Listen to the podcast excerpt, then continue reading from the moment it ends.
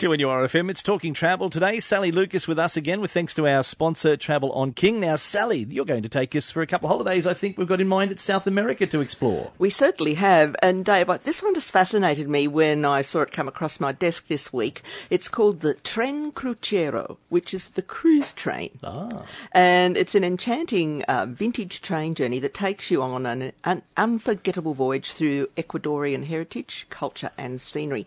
So it travels along a historic historic railway line that connects Quito and the high Andes with Ecuador's lush coastal plain, and you go via an area called the Avenue of the Volcanoes, and you see some of um, Latin America's most spectacular scenery.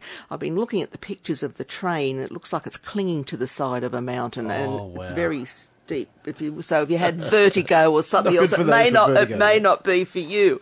But it's a four day, three night expedition, and it's undertaken in a refurbished um, heritage train, which is pulled wherever possible by a magnificent 100 year old steam engine. Oh, how good would that yeah, be? Yeah, only up to 54 passengers accommodated in two luxurious carriages, and they have a coffee and beverages lounge, an observation car, and an outside viewing platform as well.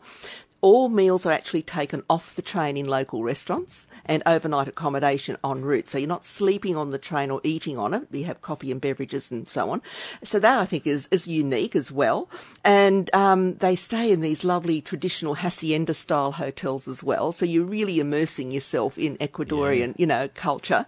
And of course the landscape is just fantastic. You see the distant volcanoes, snow-capped mountains, etc. So I just thought, wow, that'd be a lovely trip to do, particularly for anyone someone who's a bit of a, a train person. How good would that be on a hundred year old steam train? Yeah. Now some of the the steeper bits they do substitute an electric engine, but wherever possible they use the steam train. And I think, wow, fantastic. Yeah. So it, it goes um, between Quito, as I said, and Guayaquil, which is on the coast, and it also runs in the reverse as well. So it's just a four day, three night journey, but you might like to incorporate that. And from then, of course, you can once you're doing a little bit more in Ecuador, you can head across to the Galapagos because that's your your sort of starting yeah. point to fly across from Quito to the Galapagos if you were wanting to do that. So what a wonderful little journey. I just thought it was fantastic. Did you have another one in South America? Another I one to do. consider? And guess what they've called it? I thought it was quite a unique way. We always talk about South Africa and the Big Five, and we refer to the animals, of course. Yeah. This is with a firm called um, Chimu Adventures, and it's they're calling it the Big Five for South America and the big five are places, not okay. animals, right? Yeah, yeah. So Iguazu Falls, Rio de Janeiro, Machu Picchu, the Amazon, and the Galapagos. So they've got one itinerary of 27 days that does what they call this Big Five. Yeah. Now it's an independent itinerary, which means it can go any day of the week, and you could have it. They could alter it even to suit your needs. So it operates. You're not travelling with a group. You, know, you may find there might be someone else travelling with you, but yeah. it's not a group tour. Okay, so you've got to remember it is individual. You're travelling on your own. But wow, I've had a look at the itinerary, and it just looks absolutely stunning. It's covering a lot of South America, isn't oh, it? Oh well, you start off in Buenos Aires, which is fantastic. Then you go to Iguazu, which you go to both the um, Argentinian side and the Brazilian side of the falls.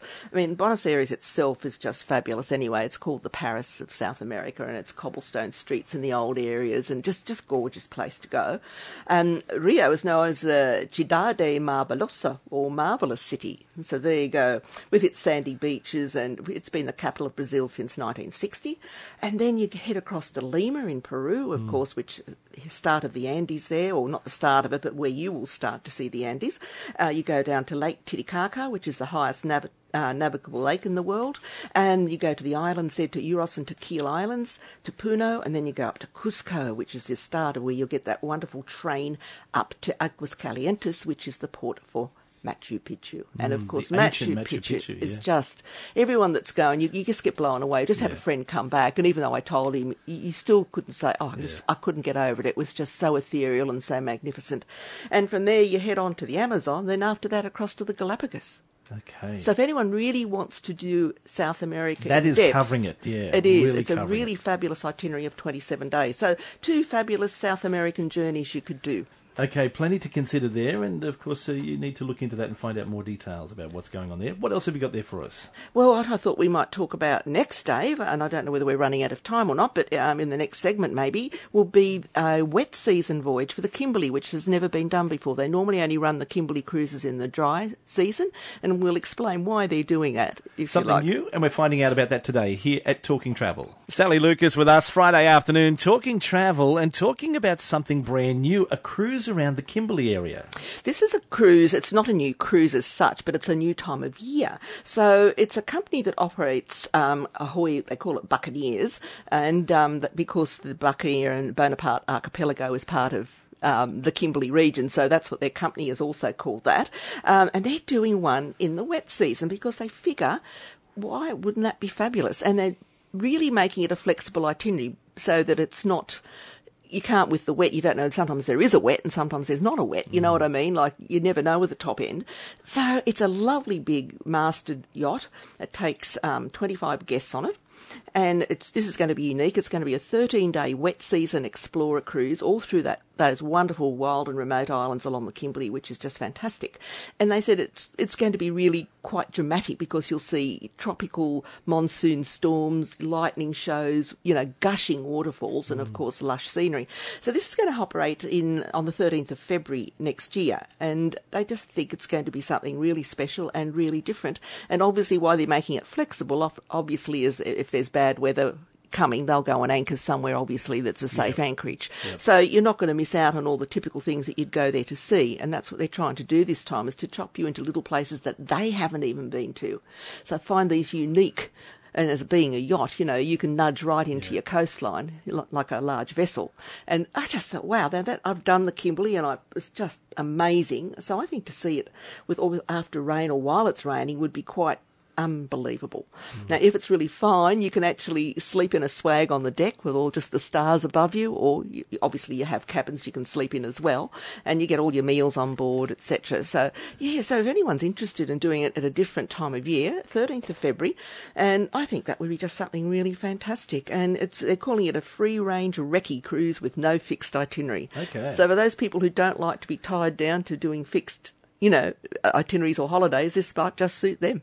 So right. something really different and a different Cruise time around the. Kimberley area there, very, in the Oh, wet it's season. beautiful. It's beautiful. Yeah, and I mean, you never know with the wet. Like last year, or beginning of this year, should I say?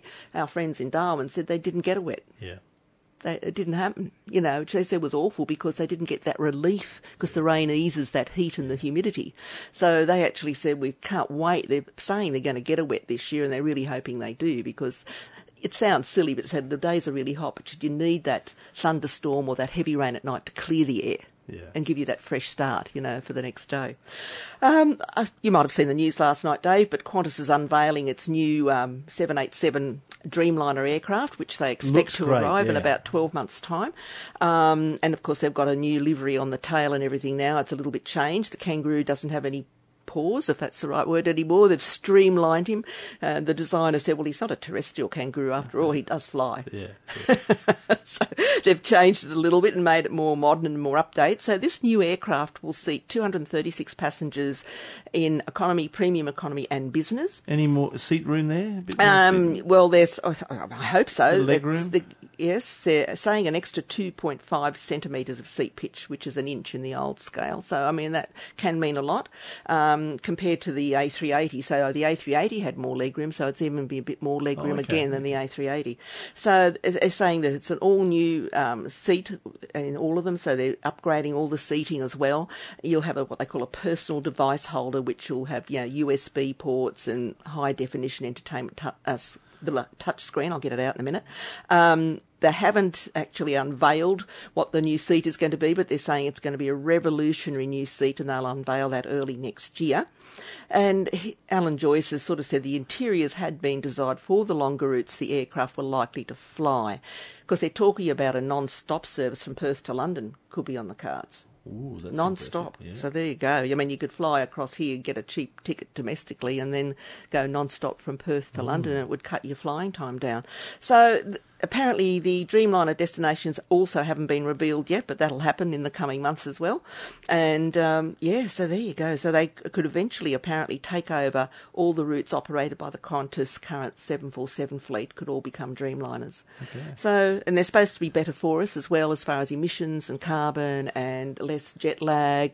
The, this, the air is different that you get inside the cabin now. It's all been, you know, modernised, changed. So something to look forward to anyway. And That uh, is most definitely. We'll keep an eye out for that. Keep an eye out for that. So, Dave, that's been so much to talk about today. So I've got to save something for the hot deals. We've got the hot deals, and they're coming up soon. It's Talking Travel with Sally Lucas at 2NURFM. Yes, Dave. Well, we were talking earlier about South America. So the Tren Crucero, which was the lovely little cruise train we were mentioning that happens in Ecuador, it runs in both directions, as I mentioned, from Guayaquil to Quito, so from, from coast to mountain and vice versa. It leaves Guayaquil weekly on a Sunday and it does the reverse on a Tuesday. So twice weekly that runs. And as I said, it's a four day, three night. Um, you don't sleep on the train, you sleep off on typical hacienda in typical haciendas. All your meals are at local restaurants and you're getting all your train travel, your sightseeing, etc. So that's in US dollars and it's fourteen fifty US per person and that's run by the Classic Safari Company. Okay. yeah. The other one I mentioned, which was the South America Big Five tour, which was the 27 day, very, very comprehensive tour. 27 days. Now, it's just under $12,000 for the 27 days, and that's with Chimu Adventures, that one. So they're still great value for money, both of those. Both totally different, but both great value for money. Now, how about back to the land of Oz? And of course, I've just had a wonderful holiday down in Victoria, uh, in Bright. If you've never been to Bright, that area of the snowy mountains, stunning. We went to Mount Hotham for the day, Dave. It's only less than an hour, right? Okay, yeah. Less than an hour from Bright it was ice on the road and the snow. Scott was absolutely packing death. Luckily, we had a four wheel drive, um, and it was there was snow about a foot deep on the cars from overnight, and it was zero degrees. Were you expecting that or not? Not that much snow. no, we were not. We went to Falls Creek as well and uh, had a, a smattering of snow still there, but not as much as Mount Hotham. Unbelievable. thought that, yeah. But it's such a pretty area down there and beautiful towns. Do yourself a favour. If anyone hasn't been down to that part of the snowy mountains in the high country of Victoria, do it. We had a week down there in a cottage called Abbey's Cottage, and it was absolutely delightful. The suburb of Bright it was in, all the area, Wandiligong. I love some of the names down there. There was another uh, town called Smoko. one called Moyhu, like some really weird names, Yackandandah. Yeah. Uh, but yeah, great, great part of the world. I'm digressing, but I'm, I'm going to talk about an Australian holiday next. Um, Sunlover Holidays have got the ultimate outback journey again if anyone loves their trains. And this is um, on the um, Ghan going to Darwin. So you get one night accommodation at the Crowne Plaza in Adelaide, a welcome dinner, two nights gold service on the Ghan from Adelaide to Darwin, three nights accommodation at the Hilton in Darwin when you get there. You get off train excursions along the way on the Ghan. You get a Darwin City sightseeing tour. Um, you get a sunset buffet dinner cruise. You get a tour down to the Litchfield to see all the lovely waterfalls in Litchfield National Park, etc. And you're getting, you know, a range of meals, of course, on the train included as well. So that's fantastic. And they've got um, about three and a half thousand dollars per person for that on a twin share. And you've got departures in May, July, August, and September next year. Four departures on that. Okay. So that's really fantastic. So you're actually getting a bonus on that. That Darwin Sunset Dinner Cruise is a freebie. They've included that as a freebie for you. So that's really Travelling wonderful on the legendary Ghan. on the legendary Ghan. I haven't done the Ghan, I've only done the Indian Pacific, but everyone I've spoken to that has done the Ghan uh, raves about it and says it's a wonderful journey. And of course, it's not quite as long Yeah. as the Indian Pacific either. So it's, you know, it's a four day journey, whereas this is shorter. The other one that's just about to finish, Dave, Peaks and Perks promotion, this is called, and this is with that wonderful Rocky Mountaineer luxury rail.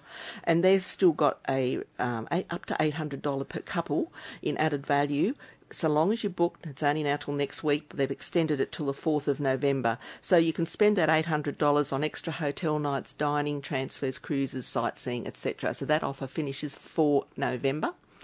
For the ski nuts out there, you can book by um, the 31st of October and you can get a ski Japan package. Uh, $874 per person, including seven nights accommodation and your lifts. Good value. Isn't yeah. that cheap? Yeah.